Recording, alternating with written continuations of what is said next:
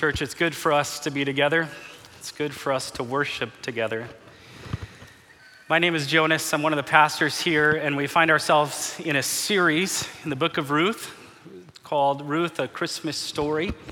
You might remember last week as we opened the book of Ruth that we heard about her plight in the, in the land of Moab. I want to give you an opportunity to follow along with me today. And um, we have ushers in the room. We'll be bringing out Bibles. On page 225, you'll find where we're going to land today. I also want to welcome and say thank you to those who are watching online and those who will be seeing this in Kindred. We're grateful that you're participating with us. And if you are watching online, we want to encourage you come and join us here in person. We'd love to meet you and greet you and be a part of the body of Christ here that we call Bethel Church. The story of Ruth is, and the book of Ruth, is one of the more beautiful pieces of literature ever written. The Bible, as you know, as a student of the scriptures, has many different types of genres in the Bible, and Ruth is a beautiful narrative story about God's providential care and his sustaining grace. In the uh, revelation of God, as you see the unfolding of the history of God as he relates to his people, you may remember how God chose a person named Abram to come from a land uh, to another land, and he gave him a promise. And in his promise in Genesis chapter 12, he said, I will give you land that will be yours. I will make you a people. We, uh, to summarize it, I like to think God promised Abram land, seed, and blessing. The land was the nation of Israel, the land of Israel. The seed would be uh, a, a surprise to him through Isaac and through Jacob and through the people who would be known as the people of God, the people of Israel. And the blessing was that, that as they have been blessed by God, so God would use them to be a blessing to others. And the idea for the people of God is that as God blessed these people, they would stand out. And in their standing out, others would want to come to them and see their God and hear about the blessings that He comes. We learn later in the unfolding work of the revelation of God from Paul the Apostle in Galatians that God makes it very clear that the promises of Genesis 12 and the promises of, uh, of his blessing to Abraham were not because of some good works that Abraham did, but it was because of God's powerful grace. It was because of his sustaining promise that he kept this promise. It was a unilateral promise, it was based on the character of God. And we know throughout the story of history that all of those who seek God by faith will find him through the person ultimately and work of Jesus. Well, after his promise to Abraham, God made a promise to Moses. And in the promise to Moses, he gave them a law to follow, and he told them that they would be going into the land. And it was during the time of Moses and Joshua that the people entered the promised land. In Deuteronomy chapter 28, he taught them through the law that as they pursued him by faith, he would bless them. And when they turned from God with lack of faith, or even in rejecting the promises of God, that He would curse them. But He would curse them in a way and He would prevent them from the blessing so that they might return back to Him. The faithfulness of God would never be lost on the people of God. We see even in Deuteronomy 28 that God knew that they would turn from Him in disobedience and that disobedience would have consequence. But in the time of the unfaithfulness of the people of God, God was still faithful. And so, as we open the book of Ruth, page 225 on the text that was handed out to you, I want to remind you that the book of Ruth begins with this statement During the time of the judges, there was a famine in the land of Judah. And the writer wants you to know that the people of God are experiencing the curses or the lack of blessing from God because of their disobedience. He's giving you the clues here. As Pastor Andy shared last week, the most repeated phrase in the book of Judges is they did what was right in their own eyes. That language is the same language of Deuteronomy 28 and following. God had said, when you do what is right in your own eyes, this is what will happen. And so it happened. And the writer of the book of Ruth wants you to see the faithfulness in the midst of faithlessness of God to his people. We remember from last week that there was a man named Elimelech, and his wife was Naomi. His name meant, My God is king, and her name meant, My life is pleasant. They had two children whose names meant roughly sick and tired. They knew that theirs was a time of suffering because of the consequences of the sin of the people of Israel. And this man, Elimelech, took his wife and his two sons to the place of Moab. And if you're not familiar with the, the geography, basically from the land of promise, the land of Bethlehem, they went north, they went east, and then they went south. They went around the Dead Sea and they landed in the place of Moab. And Moab was not a place of promise or of blessing. In fact, it was a place of curse. God said that the, the Moabites were people who were not to be allowed into the people of the promise of God because they had disobeyed God and they had shunned the grace of God. And so, the beauty of the book of Ruth is the tensions that are created in this story. To the early listener, this would have been really exciting and they would have caught on and they would have caught. I mean, you can imagine the background music and how fun it would be if you're reading this in the, the minor key of what's happening in chapter one. But in chapter one, we learned last week too that God sees Naomi and he sees Ruth in their distress. And he doesn't forget about the covenant keeping promise he made to his people. In fact, during the time of the judges, God was doing a work in the people of Israel that they could not have probably even imagined. Verses 22 and following in chapter 1, leading to chapter 2 you might remember in Bethlehem, it, was, it means literally in Hebrew the town of bread or the house of bread. So, chapter one begins in a time when there was no bread in the house of bread. They went to find bread, they went to greener pastures.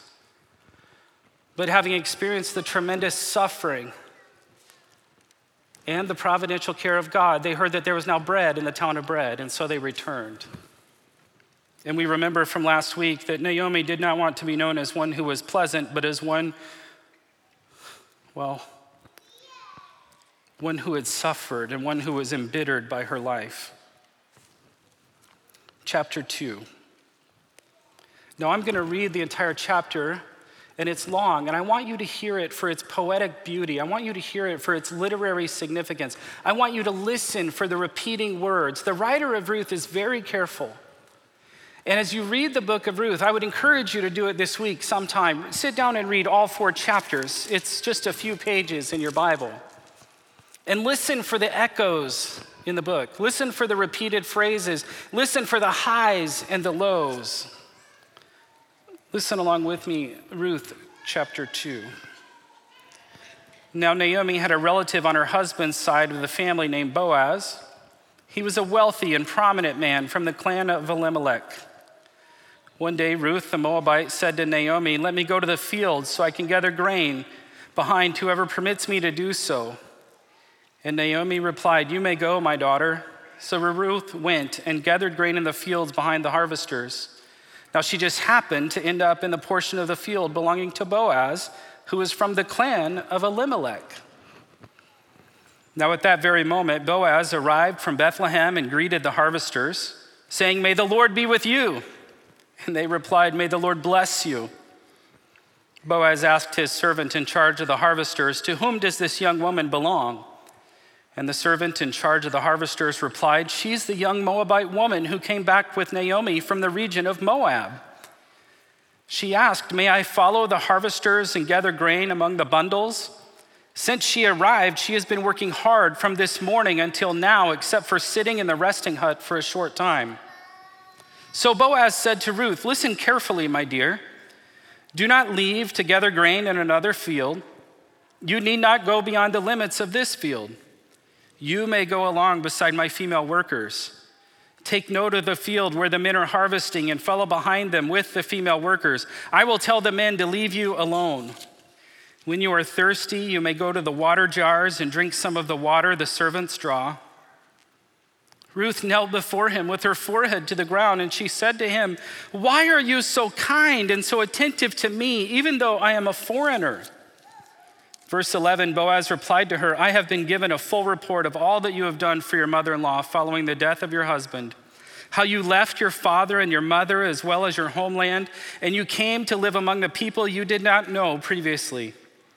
May the Lord reward your efforts. May your acts of kindness be repaid fully by the Lord God of Israel, from whom you have sought protection. And she said, You really are being kind to me, sir. For you have reassured and encouraged me, your servant, even though I will never be like one of your servants.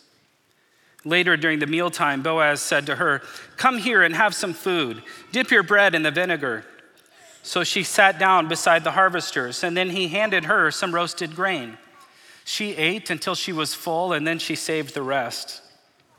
When she got up to gather grain, Boaz told his male servants, let her gather grain even among the bundles, and don't chase her off. Make sure you pull out ears of grain for her and drop them so she can gather them up. Don't tell her not to. So she gathered grain in the field until evening, and when she had threshed what she had gathered, it came out to about 30 pounds of barley. She carried it back to town, and her mother in law saw how much grain she had gathered, and then Ruth gave her roasted grain she had saved from the mealtime. Her mother in law asked her, Where did you gather grain today? Where did you work? May the one who took notice of you be rewarded.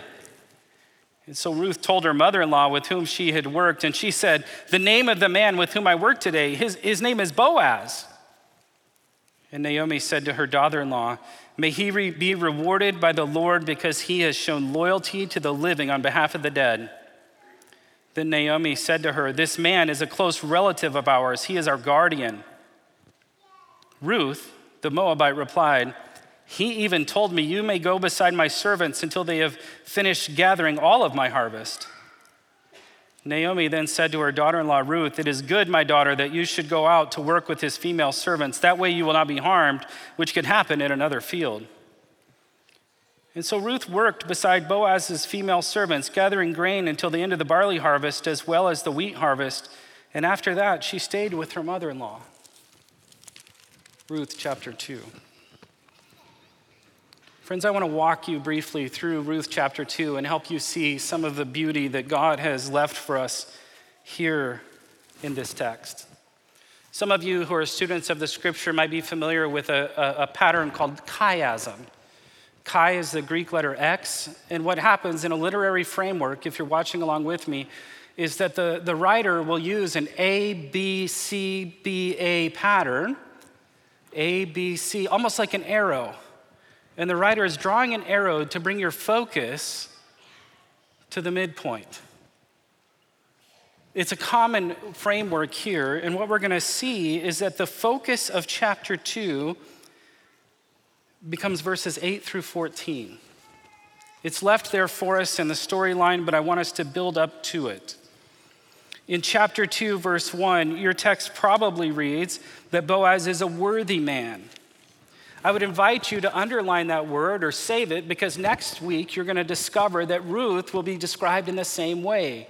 The author is setting you up to see that the character and the person of Boaz is like that of Ruth. Isn't it interesting that Boaz, who becomes the hero of the story of Ruth, isn't the book isn't named Boaz, but the, booth, the book is named Ruth? Ruth, in so many ways, becomes a, a reflection to us of, of someone who doesn't have just an ordinary faith, but someone with an extraordinary faith. And in a similar way, Boaz is not an ordinary run of the mill type of Israelite. I hope you heard there too the repeating phrase of Elimelech, my God is king. You see, Naomi left with her husband, my God is king, and they went to the place of Moab, I would argue, in a way that was without faith. And they experienced the consequences of that lack of faith, but now they're coming back and they're seeing the providential care of God. In verse 2, we see how Ruth begins to glean in the field. In fact, glean is repeated more than 10 times in this chapter. The author wants you to see the providential, sustaining care of God, even in the gleaning. Now, as one who hasn't always made it a practice to glean or doesn't even use the language of gleaning very often, it was good for me to remember how gleaning is so much more than just the gathering up of the food.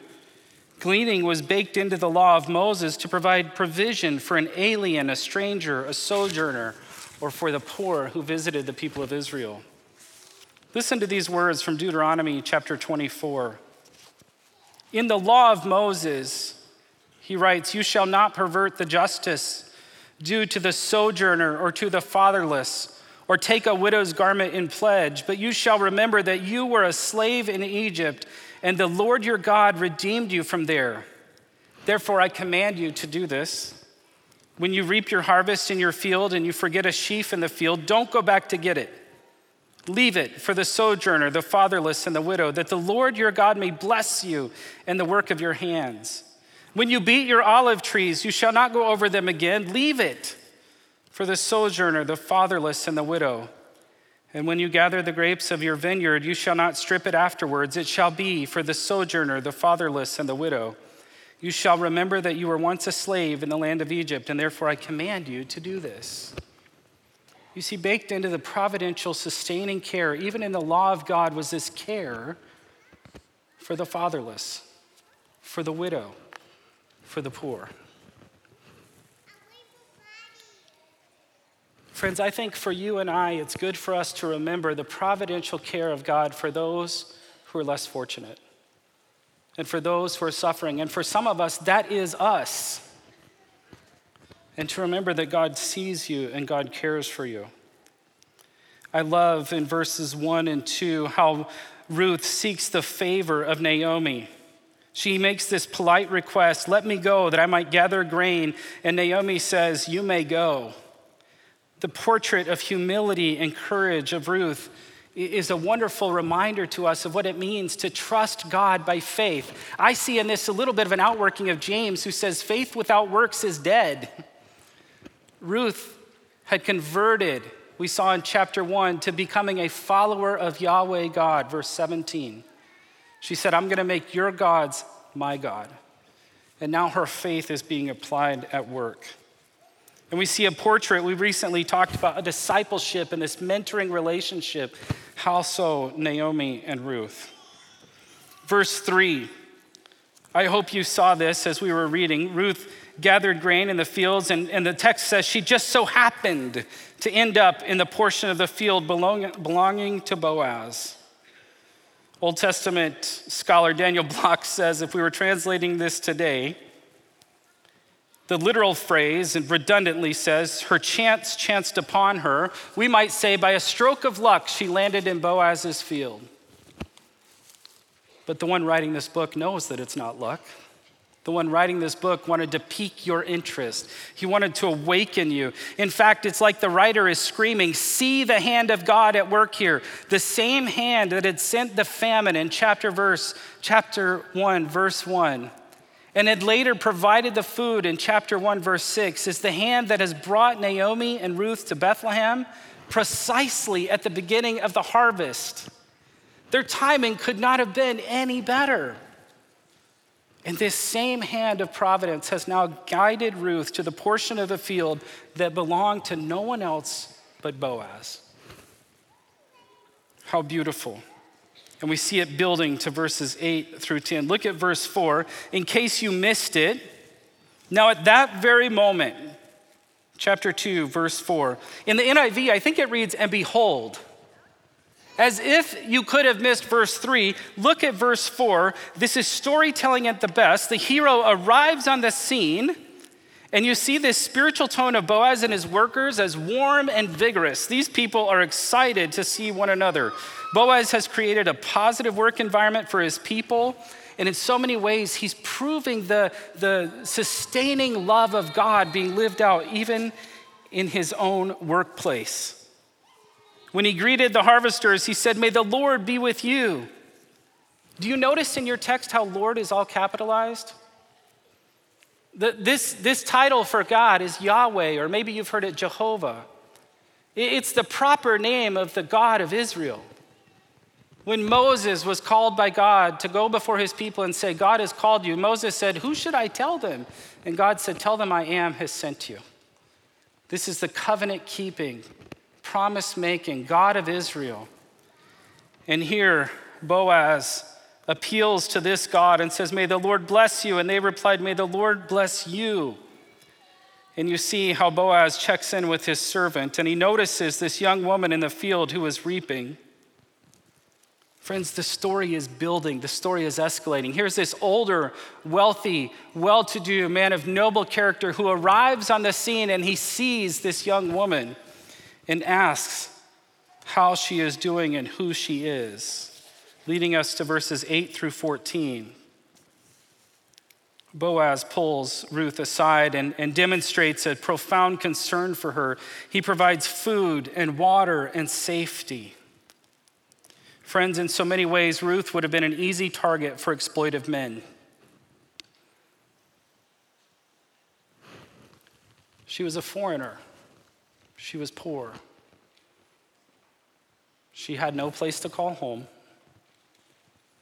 In a culture that where uh, national, where, where you're from, like ethnicity and power and money. Boaz had all of that. But he noticed the one who didn't. And God, through Boaz, showed his mercy. This benevolent, wealthy Jewish man gave generous of, of all that he had for all that she needed. He guaranteed her protection, he made sure her needs were met and he treated her as if she was one of his own people. God worked through the actions of this righteous man to accomplish his plans for a faithful widow. And isn't it beautiful how so often God in his providence uses human ingenuity to work together to bring about a beautiful redemptive story? Notice verse 8 in the NIV, he calls her his daughter. He treats her as one of her own. There's no interest here in any sort of romantic storytelling. That gets saved for later. In fact, Boaz just treats her like one of his own. Verse 9, I love how one commentator says this. Uh, well, let me read the verse and then you can hear it. Take note of the field where the men are harvesting and follow behind them with the female workers. I will tell those men to leave you alone.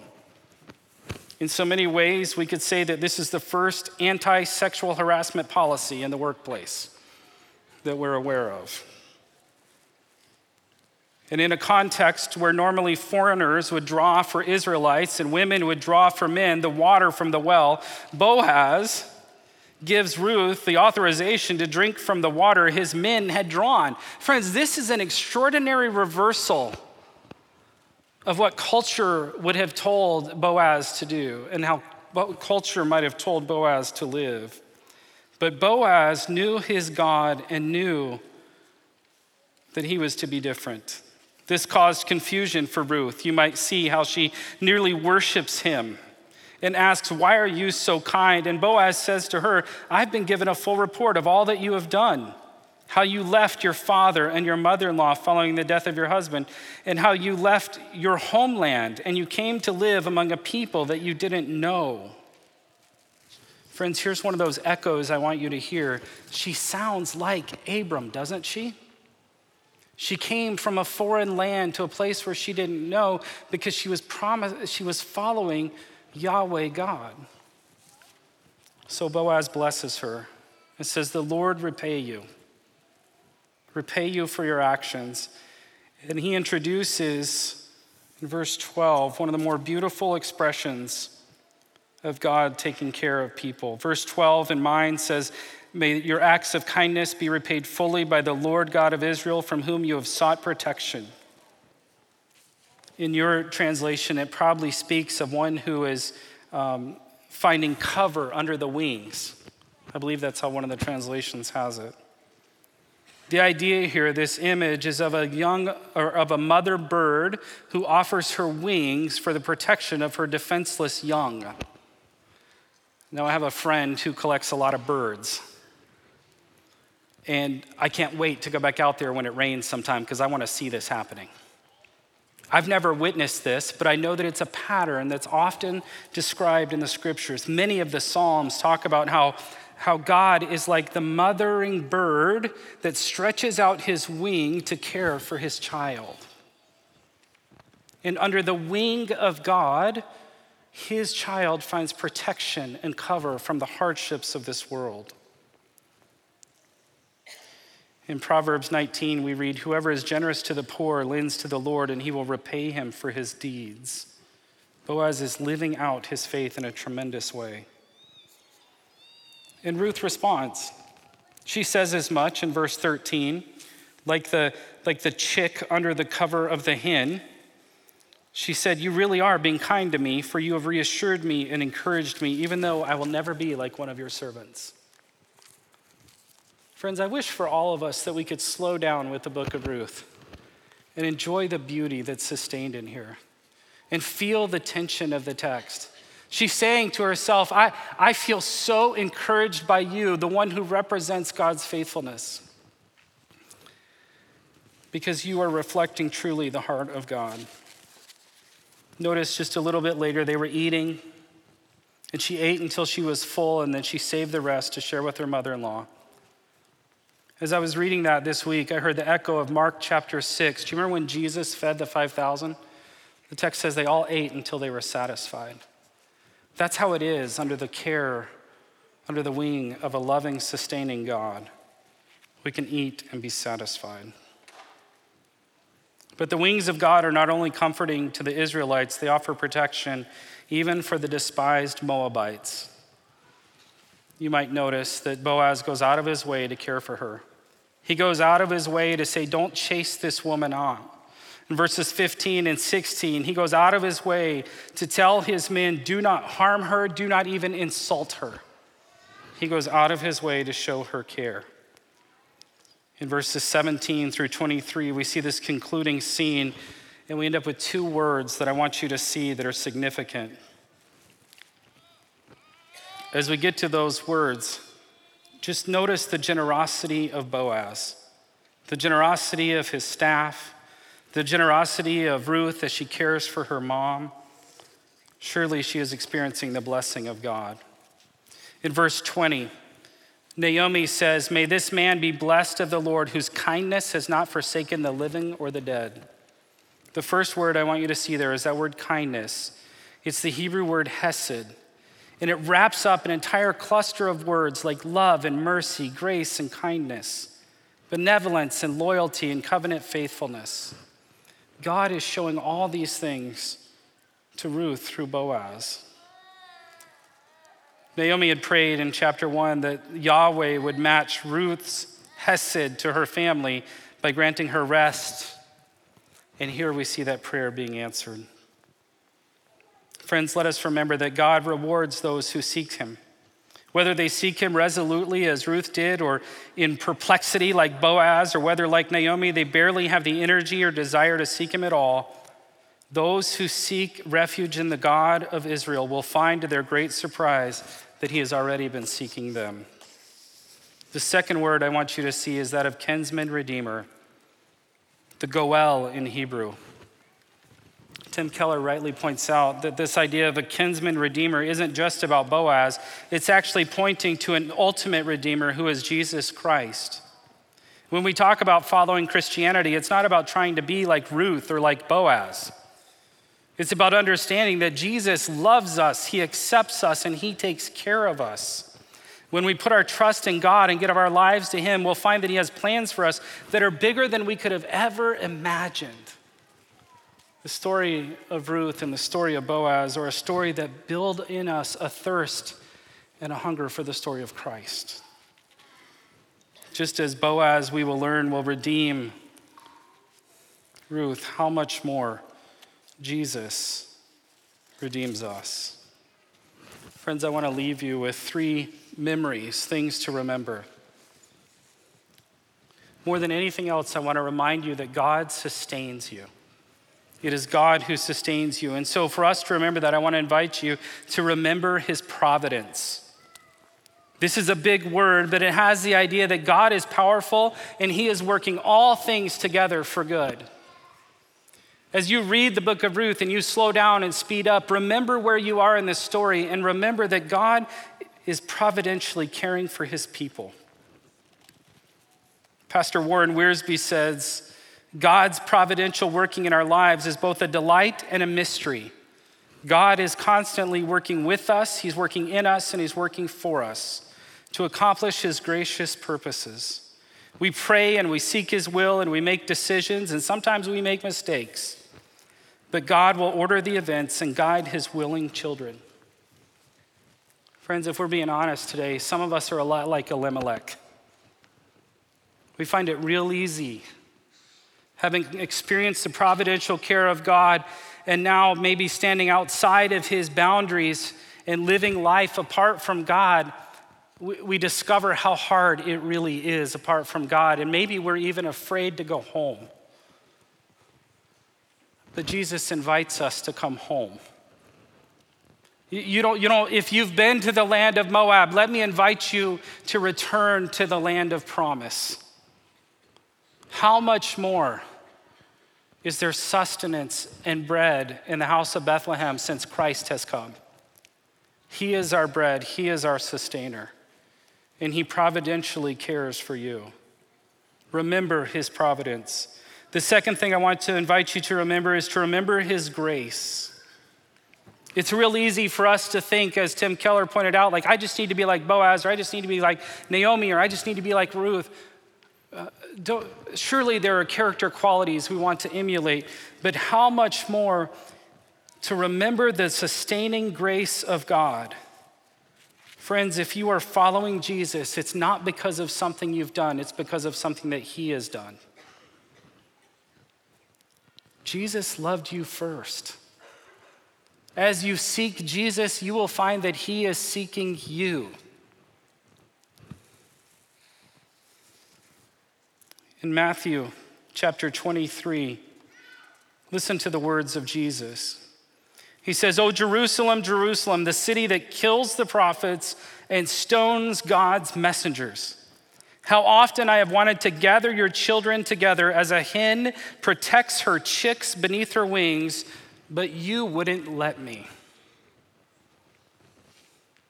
That beautiful imagery of Ruth chapter 2 gets picked up in the teachings of Jesus as a judgment against the people of God who rejected his son.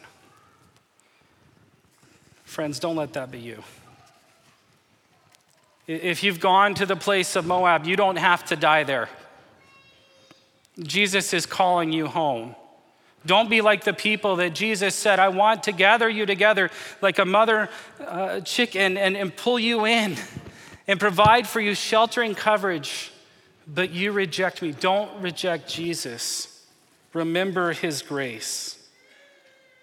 Allow the example of Boaz to be an example to you of how God's grace gets lived out. And finally, remember whose you are. I don't know if you saw this, it took some help for me to see it.